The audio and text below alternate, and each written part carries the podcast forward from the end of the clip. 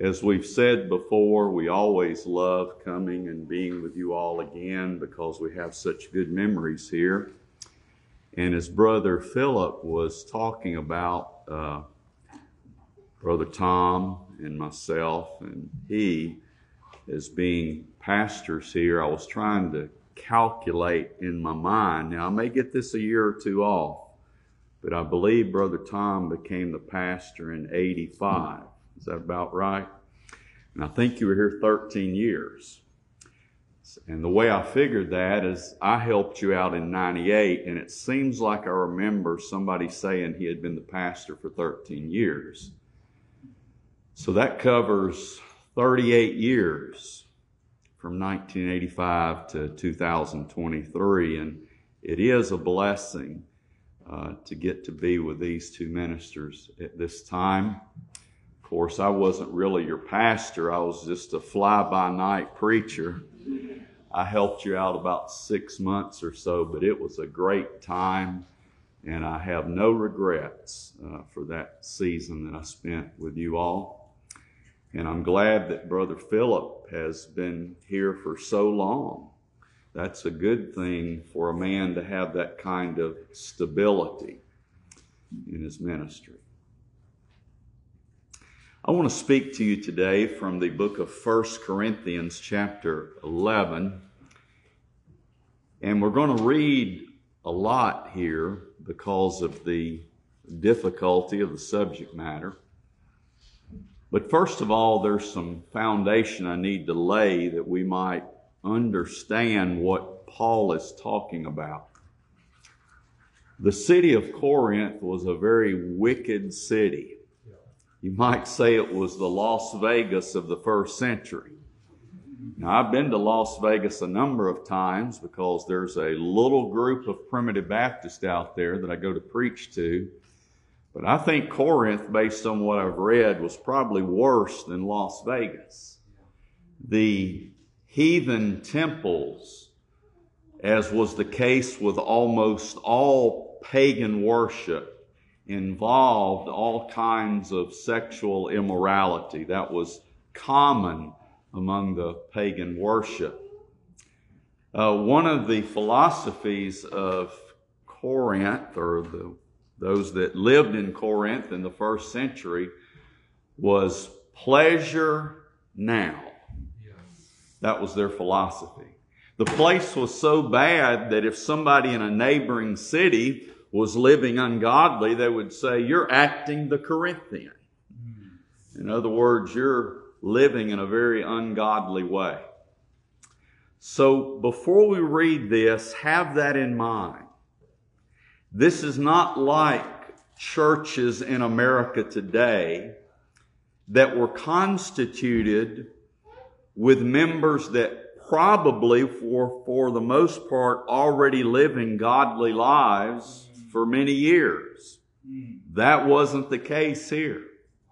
Here was a culture where the members had lived ungodly lives. There were not stable homes. Uh, they were surrounded with immorality. And so we need to keep that setting in mind as Paul addresses a particular problem here in this chapter. So let's read 1 Corinthians chapter 11, the first 16 verses.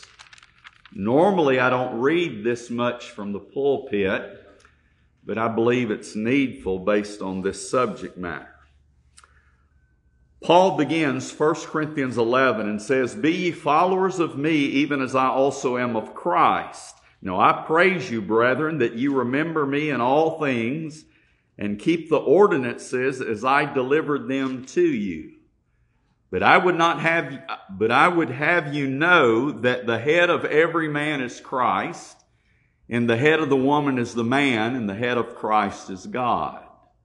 Every man praying or prophesying, having his head covered, dishonoreth his head.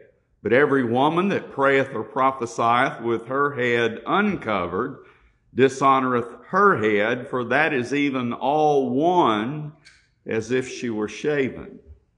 For if a woman be not covered, let her also be shorn. But if it be a shame for a woman to be shorn or shaven, let her be covered. For a man indeed ought not to cover his head, for as much as he is the image and glory of God, but the woman is the glory of the man. For the man is not of the woman, but the woman of the man.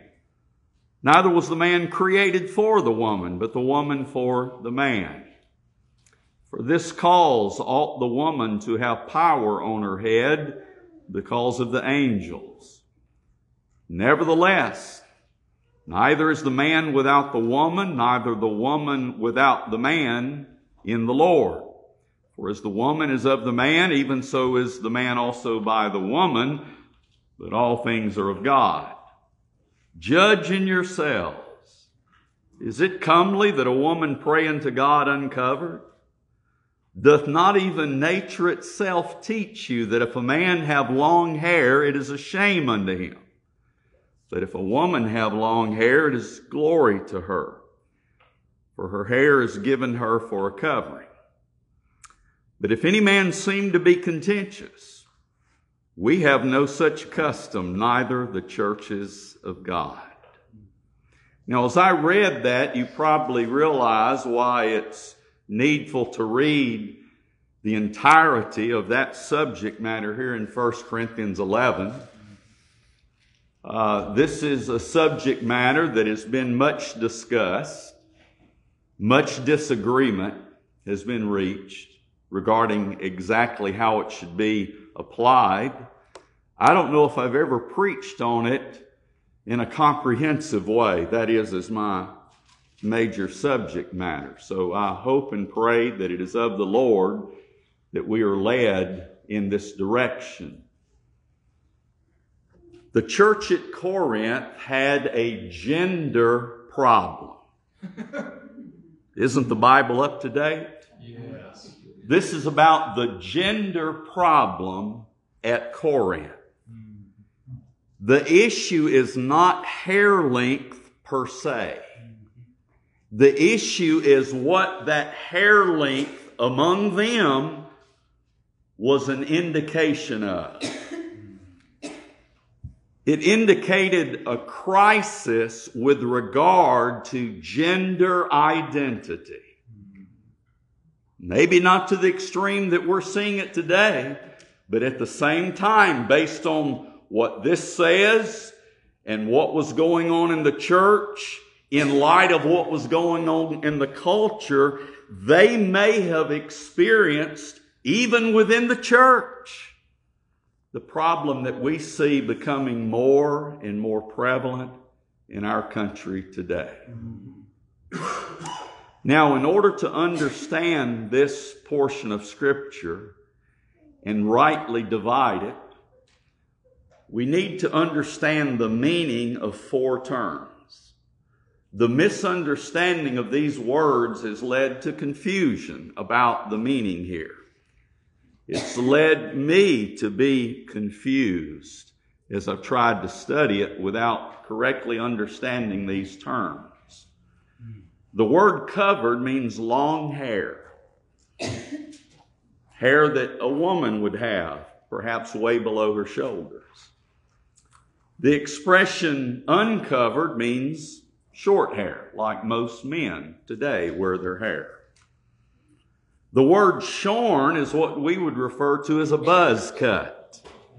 Now, my wife tells me I need to quit using Gomer Pyle as an example because the young people don't know who he is.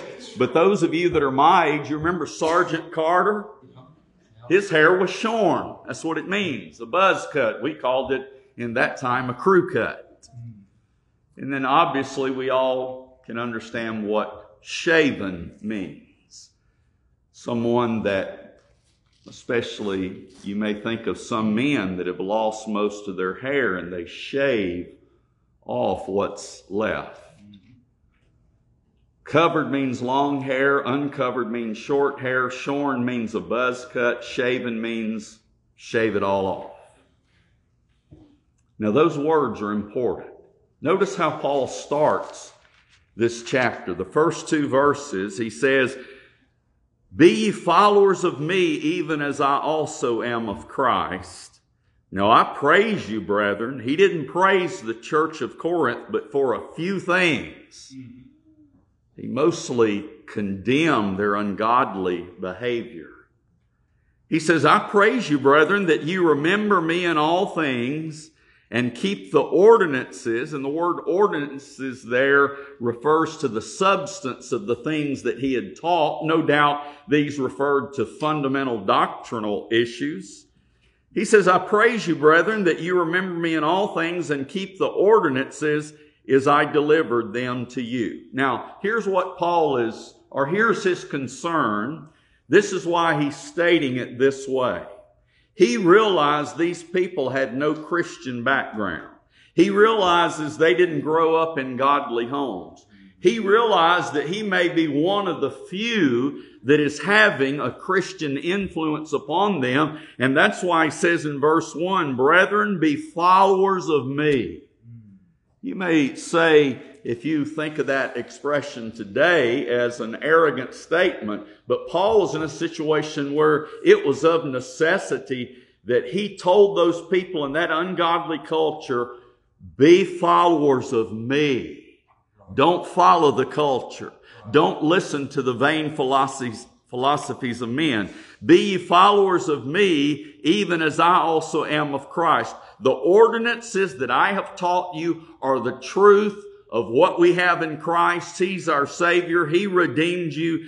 Uh, you're not your own. You're bought with a price. He says that in just a few chapters prior. You're not your own. You're bought with a price. Therefore, glorify God in your body and in your spirit, which are God's. How appropriate that instruction is to the church at Corinth and even in America today. Glorify God in your body and in your spirit, which are God's. So Paul says, I want to encourage you that you are following these basic principles of what we have in Christ. And obviously, he had taught them some basic principles of morality. And he said, I praise you for being faithful in these things. And he says, You keep these things I've taught you, and you keep on following me as long as I'm following Christ. Now, beginning in verse 3, he begins to identify and then address the problem they're having. But I would have you know that the head of every man is Christ, and the head of the woman is the man, and the head of Christ is God. Now, the word head here refers to authority. You know, Jesus is referred to as the chief cornerstone. He's referred to as the head of the corner, the main support. Here it refers to uh, authority and leadership.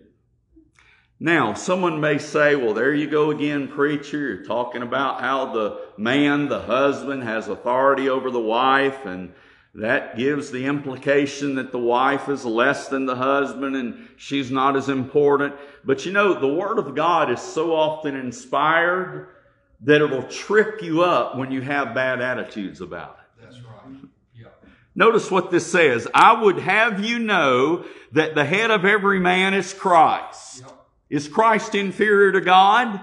Is Christ demeaned by God? No, but it says that God is the head of Christ. Now, you don't look at Christ that way, do you? That he's lesser, that he's to be uh, bossed around. He came to do the Father's will. He always did those things that pleased the Father, but that was in his life in this world as the Son of Man who came exclusively to do the Father's will. But he is not lesser than God. When he came here, he lay aside uh, his deity. He didn't lay aside his glory. He laid aside his glory. He didn't lay aside his deity. I got that backwards. He was the Son of God in heaven. He was the Son of God here. He did not lay aside the fact that he was God. He did not lay aside his deity. He laid aside his glory. And he made himself of no reputation and became obedient unto death, even the death of the cross. So, if you're ever conversing with someone, especially you women, if you're talking to another woman and they say, Well, that's the thing I don't like about the Bible, it always puts women below men. Now, if you read the whole Bible, you just read the book of Ephesians, if you just read Ephesians chapter 5, if you just read Ephesians chapter 5 around verse 25, we'll not turn to it, you'll see this point taught. That the husband is to love his, his wife as Christ loved the church. How did Christ love the church? He gave himself for her. That's right. Some man may say, well, I would give my life. I would die for my wife. Well, will you live for her? Mm-hmm. A hero would like to say, Oh, I would die for my wife. That doesn't take very much sacrifice. In other words, that's a one time thing. You die for your wife. That's admirable. You ought to die for your wife. But more importantly, you ought to live for. You ought to be a living sacrifice, like it says in Romans 12. That's what Paul taught. He said, husbands, you deny what makes you comfortable. You deny your interest. You deny what you want to pursue. You deny everything that is, that is, uh, pertains to your welfare for the benefit of your wife. That's what Paul taught. The same man that said, the head of the woman is the man. Same writer. Now, verse 4 every man praying or prophesying. For the sake of time, we're just going to refer to that as worship, in particular, public worship. Every man praying or prophesying having his head covered, having long hair, dishonoreth his head. Who is his head? The head of every man is Christ. Yeah.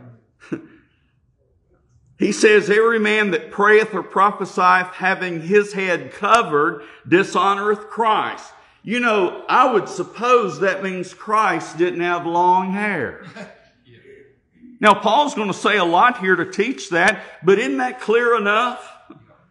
If my head's covered in the sense that he's talking about here, I'm dishonoring Christ. How in the world could it make sense if Christ had his head covered in the sense Paul is talking about here and me uh, be dishonoring him by having my head covered? By the way, you say, Brother Buddy, all those portraits show Jesus with long hair. Not before about the fourth century. And I would think the people in the first century had a pretty good understanding of what he looked like.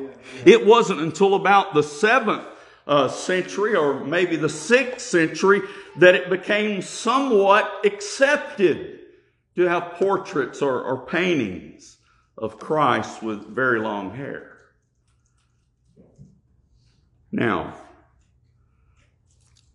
every man worshiping the Lord with his head covered dishonoreth Christ. Now, let's stay with this because the problem is not the hair length.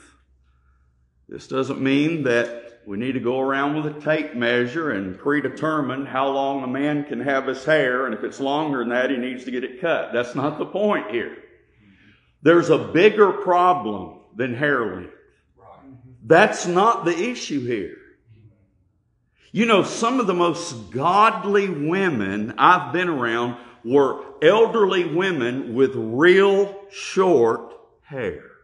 Some of the most godly women I've been around.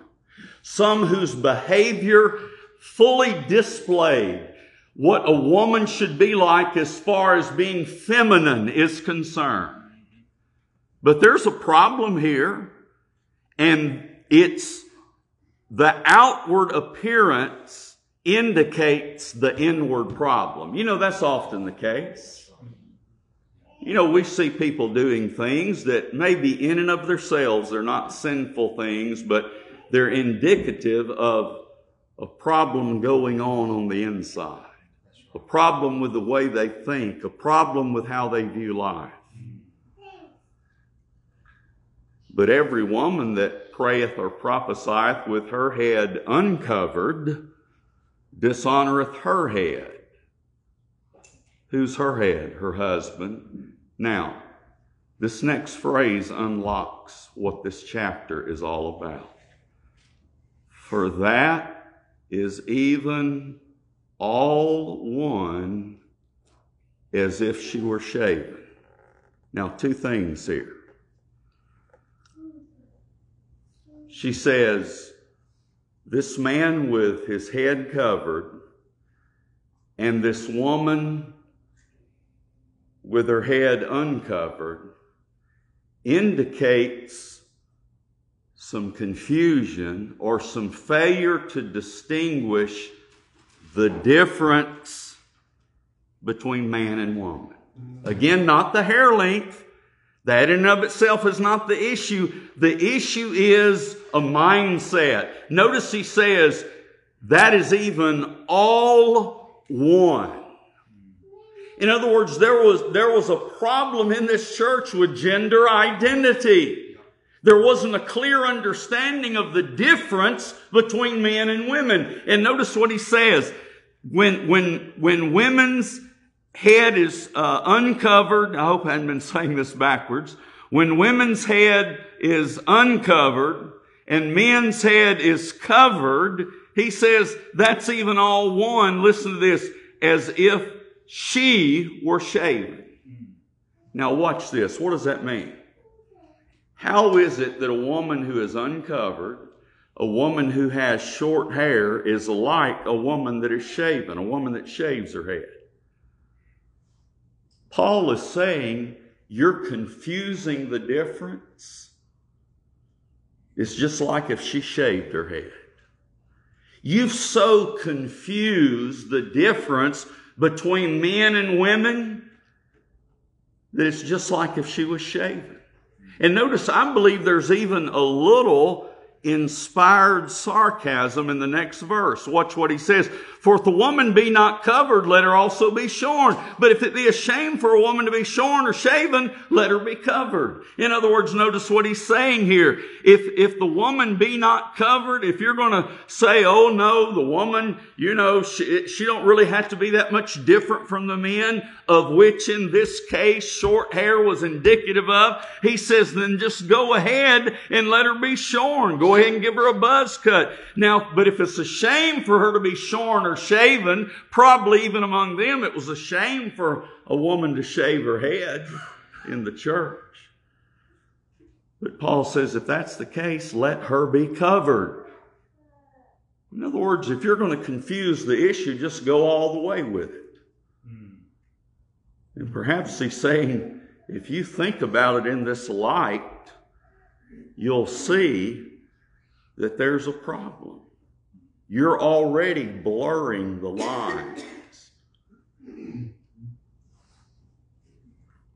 For a man indeed ought not to cover his head, for as much as he is the image and glory of God. There's another one. Evidently, God doesn't have long hair. A man ought not to cover his head. He's the image and glory of God, but the woman is the glory of the man. For the man is not of the woman, but the woman of the man. Neither was the man created for the woman, but the woman for the man. Now, in these verses that follow, the point is there is a difference between men and women. That's the point. And Paul is saying, by my observation, I can see you're blurring the lines. I can see this gender thing's not a big deal to you. I can see that this may be a potential problem based on the culture you're living in when there were all kind of prostitutes, men and women, when the words are used in this very epistle to identify men involved with young boys. There was not a clear identity of what's the difference between men and women in this city. And so Paul is saying, I can see by what's going on outwardly that, listen, you're moving in the wrong direction. That's the concept here. You want to avoid taking an extreme view? Think of it that way. Paul's saying, you're moving in the wrong direction and I can see it outwardly. That's what he's saying. Now, let me make this little side point. This is not speaking of physical head coverings on women. That's right. Now, that conclusion can be reached if you misdefine these terms that I've already tried to define. You know what I do when I see a sister in the church wearing a head covering? Nothing. That's right. You know why? Because she is sincerely trying to honor the Lord based on what she believes the scriptures teach. The church I serve right now, there are two sisters there. When they come in, they put a head covering on. When the service is over, they take it off. I dare not say a word about it. That's right. That's right. But that's not what's under consideration here. That's right. Now, watch this. Verse 7. Let's now look at some detail here. For a man, he, for a man indeed ought not to cover his head, for as much as he is the image and glory of God, but the woman is the glory of the man. So notice he's beginning to identify a difference between men and women that is explained in the second chapter of the Bible when the writer of Genesis is explaining creation and how that men and women are different. But notice how he describes it here, and then we'll refer back to Genesis. He makes two points. First of all, 1 Corinthians 11, 8 says the man is not of the woman, but the woman of the man. Man didn't come from woman in creation. Woman came from man. And then he says, verse 9, neither was the man created for the woman, but the woman for the man.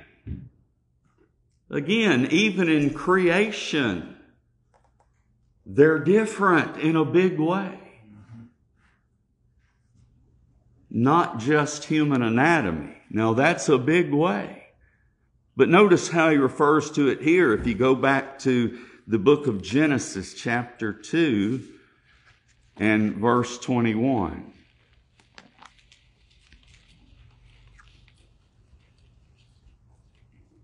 And the Lord God caused a deep sleep to fall upon Adam, and he slept, and he took one of his ribs and closed up the flesh instead, that is, in that place, instead thereof.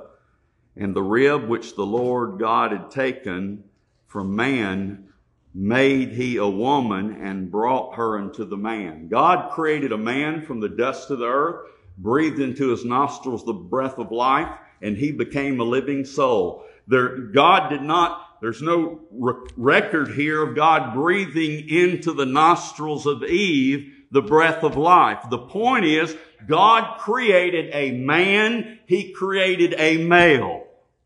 And the Lord said, notice this in Genesis chapter uh, uh, 2, verse 18. Here's what the Lord God said. It is not good that the man should be alone. I will make him an help meet for him. I will make him an helper that is suitable and compatible for him. Now, I wonder if God knew what he was doing. You think he did? I do. If you can create a man from dust, I say not only you know what you're doing, but you got power that we dying mortals can't comprehend. That's right. And God looked at that man he created and he said, You know, it's not good for that man to be alone. I'm going to take some more dust and create another man. Is that what he did? No. Mm-hmm. I'm going to take some more dust and create a woman. Is that what he did? No, he took something from that man, that male, that he created, and from that male made a female that was a suitable helper for him. Now, someone might say, well, why didn't God make the woman first? Well, when you get to heaven, you can take that up with the Lord. the Lord's always referred to in the masculine sense. He's always referred to in that way.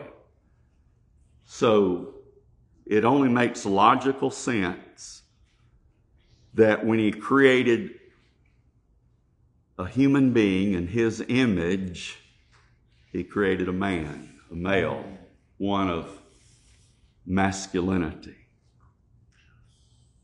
Now, notice this Genesis chapter 2, verse 22. Not only did he make the woman from the rib that he took from the man, Adam says, verse 23, This is now bone of my bones and flesh of my flesh. She shall be called woman because she was taken out of man. Notice that's a capital W and a capital M. There may be several reasons for that. Um, we know at this time they were without sin, but perhaps it means that God meant what He said. Call this male man, and call this uh, female woman. That's the way God named them. Now go back to 1 Corinthians chapter 11. And I believe this will give you more insight as to exactly what Paul's talking about. Let's read those two verses again. 1 Corinthians chapter 11, uh, verse 8. The man is not of the woman, but the woman of the man. Neither was the man created for the woman, but the woman for the man. For this cause, that is, this is why the, this is why ought the woman to have power on her head because of the angels. Now, what in the world is that talking about? The word power there is simply indicative of her husband's authority over her. And again, lest you think I'm taking a harsh view, read Ephesians chapter 5. That's the sense in which I'm saying the husband has authority over her. Whoever the boss is, the buck stops with him. Mm-hmm. If it don't work, it's his fault. I'm not saying that a wife can't ruin a marriage regardless of what the husband does, but I'm going to say that it's your job, husbands, to save the marriage. If your children have behavior problems, that's on you. You're the head of the house ultimately you're answerable for your home. Lord doesn't put that on the wife. He doesn't put that on the mother. He puts it on the man, the husband. Notice what Paul's saying here. And this will draw us back to the particular issue and the particular application here in Corinth. 1 Corinthians chapter 11 verse 10. Because the woman was formed from, from man, because the woman was formed for man, it says she ought to have power on her head because of the angels. In other words, Paul is saying, you're having a problem with identifying roles. You're having a problem with identifying the place that the husband and wife uh, occupy, and this is the reason that the woman ought to have power on her head. He's simply saying, in, in, in these problems in Corinth, this head covering, which is her hair, indicates, as he says here in verse 10, that, uh, that the woman ought to have power on her head. That is, this is an emblem of her recognizing the order that God established because of the angels. Now, the angels are in heaven, aren't they? I realize they're sent to earth. I realize that angels are often all around us and we don't know it, but angels are creatures, they're beings in heaven who stand ready to do God's bidding. You remember when Jesus said, I could have called upon 12 legions of angels. You know, he could call upon one based on what the Bible says one could do and wipe out those that were there. But he's making a point. There's no limit to my power. There's no end to my resources. If I didn't want to be crucified, I could take care of it right now if I was determined to get out of it. But aren't those angels in heaven always beholding perfect order Yes. with God the when God the Father, God the Son, and God the Holy Ghost. Mm-hmm. When you think of them described in that way, Father and Son, does anything come in your mind about a relationship that's not what it ought to be? See, God the Father, God the Son, and God the Holy Ghost is the ultimate, ultimate example of unity. Think about this. If you believe that salvation is based on works, there's disunity in the Godhead. Right. Because God chose a particular people. Jesus died for a particular people. And if there's unity in the Godhead, the Spirit will quicken everyone that makes up that group of particular people, which we think of as God's elect. There's perfect unity, perfect harmony. Though Jesus, though God is the Father and Jesus is the Son, they have mastered harmony in heaven. The angels always see that. We need to think about that. Those angels are sent here sometimes, aren't they? The woman ought to have a covering on her head, which is her hair, because of the angels. It honors God when we keep and maintain the order He established hmm. when He created man from the dust of the earth, formed woman from the rib of the man. As a result of God pronouncing it's not good that the man be alone, so I will make a suitable helper for him. Now think of this parallel illustration. You may think, Brother Buddy, what, in the world does that have to do with this? Well, I'll try to show you. Have you ever heard someone say maybe they're an expert? Maybe they've got a PhD and they're on one of these popular talk shows on TV or the radio, and a parent comes on there and says, My children are out of control. They don't respect me. They don't love me. They don't care about me. What should I do? First thing they might say is, Well, first of all, never spank your child. That'll cause them to be violent. That'll cause them to hate you. That'll make matters worse. Here's the point I'm making you can improve on God's way mm-hmm. if it's followed according to His principles. Here's the parallel point I'm making you can improve on God's way. God knew what He was doing when He made a woman for the man. God knew what would be most compatible for man. So now notice in verses 11 and 12. Now he's already said, man's not of the woman, the woman's of man. He's already said man is not created for the woman, the woman's created for man. He's already said, therefore, you ought to be able to look at them and distinguish them. So, verse 11, he says, nevertheless, in spite of all that that I just told you from verses 8 through 10, he says, nevertheless, that is, in spite of that, neither is the man without the woman, neither the woman without the man in the Lord. What is he saying there? He's saying, uh, the man without the woman is not in the Lord, and the woman without man is not in the Lord. They need each other and there's compatibility found in the Lord in a godly marriage. Paul's saying, I'm not trying to separate the two. He's saying, I'm not telling you when I talk about a woman having her head covered and a man having her head uncovered. He's not, I'm not trying to create the opposite of what I'm afraid you're moving toward. Yes, you're moving toward something that's not good. You're blurring the lines that distinguish men from women. And I'm not saying cut them in half and pull them apart and not put the men on one side and the women on another side. He said, I'm not saying that. You know, we're prone to go from one extreme to the other, aren't we? You remember when Paul was shipwrecked on that island?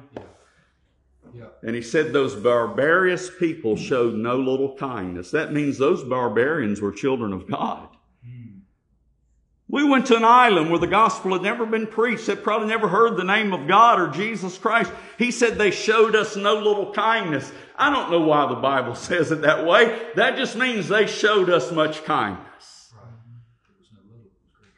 So when Paul was gathering wood, you remember that serpent, that poisonous snake, I suppose, bit him, locked onto his hand, and those barbarians that had been kind to him, who were ignorant of Bible knowledge, said, Well, he survived the shipwreck, but obviously vengeance suffereth him not to live. Yeah. The gods are punishing him. Then he shook it off and felt no harm, and they said, He's a God. Isn't that how we are? Go from one ditch to the other. Paul's saying, don't move from where you're going over to the opposite, to the, to the other direction. That's just as detrimental. When men think of their marriages that way, that when they say things like this, well, there's one thing about it, you'll never figure out a woman. Well, you may not ever figure out, but you don't need to go around advertising that and broadcasting that and especially telling her that because your job is to get to know her. Peter said that we're to, we're to, we're to, let's just turn to that word and quote it just like in, uh, 1 Peter chapter, uh, 3, I believe it is. Notice what he says here. Likewise, you wives, be in subjection to your own husbands, that if any obey not the word, watch this now. Here's a husband that's not interested in church, not, doesn't read the Bible, doesn't have that interest. He says, if you have a husband that doesn't obey the word, it says that he may also, without the word, be won by the conversation of the wise. The word conversation there means the godly behavior of the wise. It can't mean what she says because he's just said that he can be won uh, without the word. He says, while they behold your chaste conversation coupled with fear, whose adorning, let it not be that outward adorning of plaiting the hair. See, here's a good example that the issue is not hair length and making a rule about how long hair can be because Paul says that's not what makes the, the woman. It's not the plaiting of hair. It's not the wearing of gold. It's not the putting on of apparel, but it's the hidden man of the heart.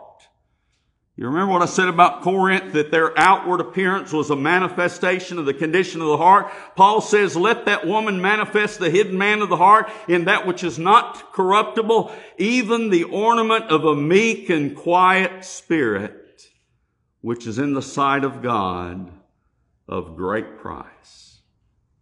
Now watch verse 7. This is what I was referring to a moment ago. Likewise, your husbands dwell with them according to knowledge. I can't dwell with her according to knowledge if I don't know her. You need to know your wife. You need to talk to her. Did you know the main reason God gave Eve was not to be fruitful and multiply? The main reason was companionship. That's what he said. It's not good that he be alone. Offspring is the result of the companionship that God designed in marriage. And so he says here, dwell with your wives according to knowledge, giving honor unto the wife as unto the weaker vessel, and as being heirs to the gather of the grace of life, that your prayers be not hindered. That phrase, weaker vessel, means fragile but valuable. That's right. If I've got a if I've got a valuable, breakable item, I'm not going to throw it around and give little heed to how I treat it. I'm going to say, man, this thing's worth some money. I'm going to take care of it. That's right. That's the idea. That's exactly right. She's worth something. You better take care of her. That's right. You better protect her.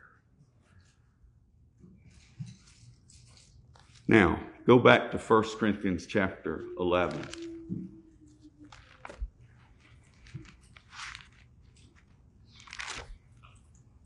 And in verse 13, now we're coming to the last four verses that we read. Paul says, Judge in yourselves. I've told you, I've instructed you, I've given you the ordinances. I've spent some detail here in this letter telling you that you don't need to blur the lines. I don't want to see you behaving in ways that blur the lines. Now, all of us, if you meet a person that doesn't appear to be the normal man or the normal woman, it's obvious when the lines are blurred, isn't it? It's easy to pick up on. That's what Paul wants to do away with. So he says, you judge the matter. What do you think about it? You look and see, is it comely? Is it suitable that a woman pray unto God uncovered? Is it proper for a woman to worship God with a misunderstanding of what a woman is? That's most basic and fundamental. In Genesis chapter 2, that's not proper. And it's no more proper for a feminine man to worship the Lord, of which this outward issue he addresses here is an indication of. Look at verse 14. Now, this ought to really drive it home. Doth not even nature itself teach you that if a man have long hair, it is a shame unto him? Now, why did he go through this whole context using the word covered and uncovered? And now he switches in verse 14 and 15 to long hair. Long hair, that is indicating he's referring to long hair and short hair. Doth not even nature itself teach you that if a man have long hair, it is a shame unto him? It's universal that in general, throughout the world, throughout history, without defining a specific length, that in general, women have longer hair than men. Whether they're Christians or not. Why, why in the world is that the case? I would think that it started out that way. You know, I know that things that start out a certain way, we can completely depart from them. But this is such a basic, uh, foundational thing in the natural realm. He says nature, not spiritual. He didn't say, doesn't the church teach you this? He didn't say, doesn't those that are born of the Spirit understand this? He says, nature, does not nature itself teach you this thing? And then he says in verse 15, but if a woman have long hair, it is a glory to her, for her hair is giving her for a covering. Her hair is the covering. Her hair is given her for a covering. Now notice this last verse, verse 16. This is to me evidence that the scripture is inspired. You know, this could be a very controversial subject if it's not preached right. You know, one time we were joking around at our church in the lunchroom, you know, sometimes you have to make sure you didn't you don't go too far in joking and, and I didn't. It didn't cause any problems, but somebody had made reference to this, maybe preached on it a little bit, and when we were having lunch, I went out to my car and got the tape measure. And see, I, I hang out with the young I hang out with the young people. And I went around with the tables, you know, measuring their hair. That's not what's being taught here. But notice what he goes on to say. He says, if any man seem to be contentious, Paul says if this is going to be unnecessarily offensive, if this is, if this is going to be rejected, he says, we have no such custom, neither the churches of God. In other words, what you're doing here, Paul says, we don't have this custom anywhere. I'm not just imposing this on Corinth. He says, we have no such custom, neither the churches of God. You see, you could look at that backwards and say, well, I've said all of this, but if, it, if this is troublesome, just forget about it. We don't really push that tradition in the church. And again, for the last time, hair length is not the issue. Hair length is not the problem.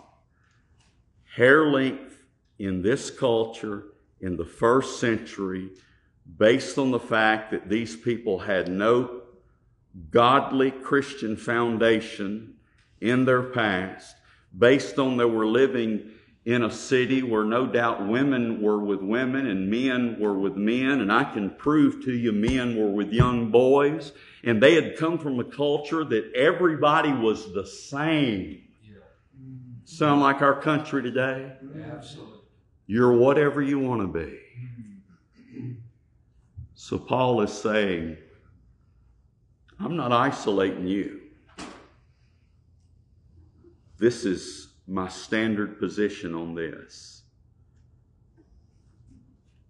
So that my concluding thought the issue is not hair length, the issue is what it may indicate. Now, I've not seen anybody here with a tattoo, so I'm not picking on you. It's not a sin to get a tattoo, but here's the problem. When I was a boy, you'd see a sailor with a anchor right here. You didn't even know he had it unless he pulled his shirt sleeve up. Man always takes it as far as he can. Yeah. And I'm telling you, if you got tattoos all over your body and on your face and everywhere else, and that's going to be there till the day you die, young people. You hear me? That's going to be there till the day you die. That's indicating a problem. If that's all over your body, that's indicating a problem. So let's look at things like that in that light. People ask me all the time, Brother Buddy, is it a sin to get a tattoo? You know, in the Old Testament, it talks about marking themselves. You can take all kind of verses to prove anything you want to to try to emphasize something as in and of itself a sin. But I'll at least say this it's not wise. There's a lot of things you can do and back out of. Now, I've read about people that spent a lot of money and went through a lot of pain to surgically remove those things. It'd be far better not to get them to start with. And think of this, and I didn't mean this did not come on my mind until right now. When you're young, you make decisions you haven't thought through. That's right. Yes, sir. Most of them you can change. You can't change that one, see. And I'll tell you this in conclusion, you know, even the secular world, they're probably much more apt to hire someone that doesn't have tattoos all over their body. You ever thought about that? Right. My son told me this, and this will be my last remark. My son told me he's got a new job now, and they inspect fire extinguishers. One of the guys has a lot of tattoos. What do they call those things where they you put them in your ear and your ears get bigger and bigger, and if you take them out, you got skin flapping around. You know one those big disc things? It's called gauge. Okay, gauge. Sorry. That's fine. Uh, Abel doesn't have any tattoos. His coworkers got all that stuff. You know where his boss sends him to inspect fire extinguishers? Abel's coworker. You know where the boss sends him to inspect fire mm-hmm. extinguishers? The bad side of town. Yeah. where the crime is and where the drugs are. Now, if you're offended by those comments, just think it through. Think it through. And before you make any decision that you can undo, see if it's honoring to the Lord. Amen.